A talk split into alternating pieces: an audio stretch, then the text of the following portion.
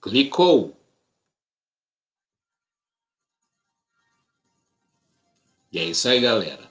Fato ou fake de volta. E agora trazendo um pouquinho aí de conceitos que a gente encontra sobre o que é o fake news, a gente vai saber então, na maioria dos sites que a gente pesquisar no Google, uh, que são notícias falsas publicadas aí por veículos de comunicação, como se fossem informações reais. Esse tipo de texto, em sua maior parte, é feito e divulgado com o objetivo de tornar um ponto de vista legítimo, ou até prejudicar uma pessoa ou várias, geralmente figuras públicas. As fake news têm um grande poder de viralização, ou seja, elas se espalham muito rápido. Os chamados virais, as informações falsas, apelam para o emocional de quem está lendo ou assistindo e faz com que as pessoas consumam esse tipo de material é, noticioso sem confirmar se ele é verdadeiro, se o conteúdo é fidedigno. A persuasão das fake news é muito grande nas populações com uma escolaridade menor e que dependem das redes sociais para obter informações, ou seja, as pessoas é, literalmente utilizando só a rede social para se informar. Porém, as fake news também alcançam pessoas com maior grau de escolaridade, já que o conteúdo está normalmente ligado ao viés político. Agora, o termo fake news ganhou força mundialmente em 2016, com a corrida presidencial dos Estados Unidos, época em que conteúdos falsos sobre a candidata Hillary Clinton foram compartilhados de forma intensa por eleitores de Donald Trump. Apesar do recente uso do termo fake news, o conceito desse tipo de conteúdo falso vem de séculos passados e não há uma data oficial de origem. A palavra fake também é relativamente nova no vocabulário. Como afirma o dicionário Merriam-Webster, até o século XIX, os países de língua inglesa utilizavam o termo false news para denominar os boatos de grande circulação. As fake news sempre estiveram presentes ao longo da história. O que mudou foi a nomenclatura, o meio utilizado para divulgação e o potencial de persuasão que o material falso adquiriu nos últimos anos. Muito antes de o jornalismo ser prejudicado pelas fake news, escritores já propagavam falsas informações sobre seus desafetos por meio de comunicados e até mesmo obras artísticas. Anos depois, a propaganda se tornou o veículo utilizado para espalhar dados distorcidos para a população, o que ganhou força no século XX. Fake news funcionam de tal maneira.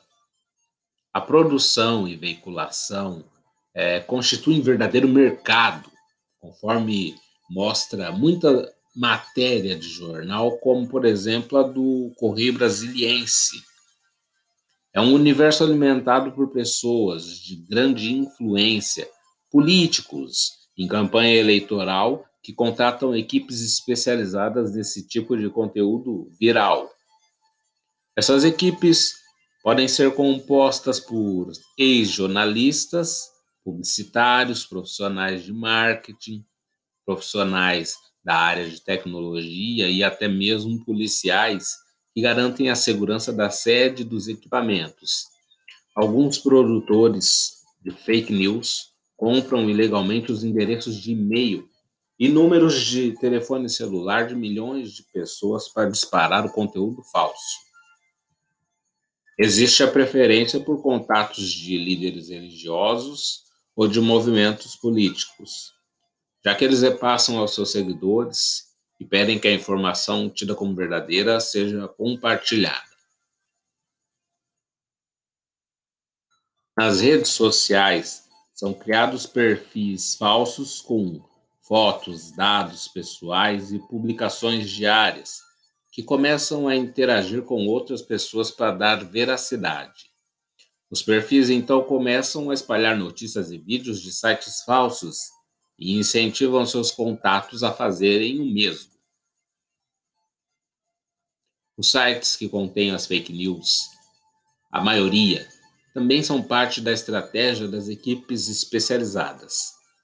Os responsáveis pelas informações virais compram domínios de páginas e adotam uma identidade visual semelhante à do alvo. Então começam com, publicações, por vezes verdadeiras, e assim atraem o seu público. Com o ganho de relevância nos sites de busca, os produtores de fake news passam a publicar informações falsas como se fossem reais. Contratantes investem altos valores para que as notícias sejam produzidas e veiculadas de forma sigilosa, sem deixar rastros para investigações. Existem gastos com alojamento temporário e até produtos como celular pré-pago, computador, quais são jogados fora depois da produção das notícias. Pagamentos que são feitos costumam sair de cartões recarregáveis para que não haja rastreamento. É comum a prática de usar CPF das pessoas para poder difamá-las e também para que os cartões possam ser cadastrados, utilizados e depois descartados.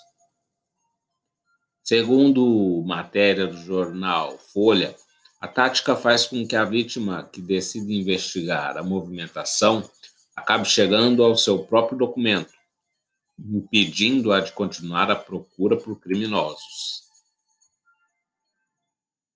Para evitar a perseguição, produtores mudam de local constantemente, assim como os profissionais de tecnologia da equipe alteram o IP que é o tipo de endereço do computador.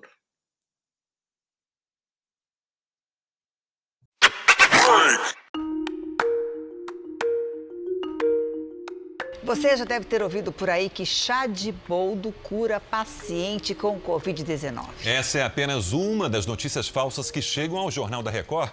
Esse tipo de desinformação atrapalha as orientações corretas em um momento sério como esse. Aos poucos, esse vídeo se espalhou pelas redes sociais. Estão saindo pelo interior do Brasil, contaminando a população para que ocorram cada vez mais mortes em locais que não foram atingidos pelo vírus. A notícia de que pesquisadores estavam contaminando pessoas com coronavírus no Nordeste ganhou mais forças quando vídeos dos pesquisadores passaram a circular. Os moradores questionam. Qual o motivo mesmo vocês estão aqui? A gente está fazendo o teste do coronavírus. Qual a autorização que vocês têm que fazer? Ministério da Saúde. Né? Ministério é da Saúde? É. Esses vídeos e áudios são falsos. Segundo a empresa Cantar Ibope, o trabalho é realizado em 133 cidades do Nordeste para mapear os sintomas de coronavírus dos últimos 30 dias. E não tem como objetivo contaminar pessoas e nem causar um colapso ao sistema de saúde. Em muitos municípios, haviam muitas fake news a respeito do estudo. Esse estudo está sendo coordenado pela Universidade Federal de Pelotas, financiado pelo Ministério da Saúde, mas quando nós chegávamos na cidade, é, começaram a ter muitas fake news dizendo que não era verdade, que a pesquisa não era verdadeira, que as pessoas tivessem atenção porque isso era um golpe de assaltantes. Então isso foi fazendo com que a fake news circulando na cidade desse muito problema. Tem circulado também na internet vídeos de chás caseiros para o tratamento da Covid-19, como por exemplo desta folha aqui, o boldo. Cuidado! Os especialistas dizem que não existe nenhum estudo que comprove a eficácia do chá de boldo no combate à doença. Eu recebi um, um, um vídeo de um casal lá de São Paulo. Eles contraíram o vírus, foram no hospital e não, não tiveram apoio, né? E eles fizeram chá de boldo e tomaram. Com três horas que ele tinha tomado o chá, os sintomas caiu por terra. Não existe nenhum estudo adequado demonstrando eficácia com esse chá. É, não há nenhuma comprovação para seu uso. O boldo é uma planta que tem sim propriedades terapêuticas, mas não serve para tratar Covid-19. Indicado para problemas como vesícula biliar, também para má digestão, azia, enjoo.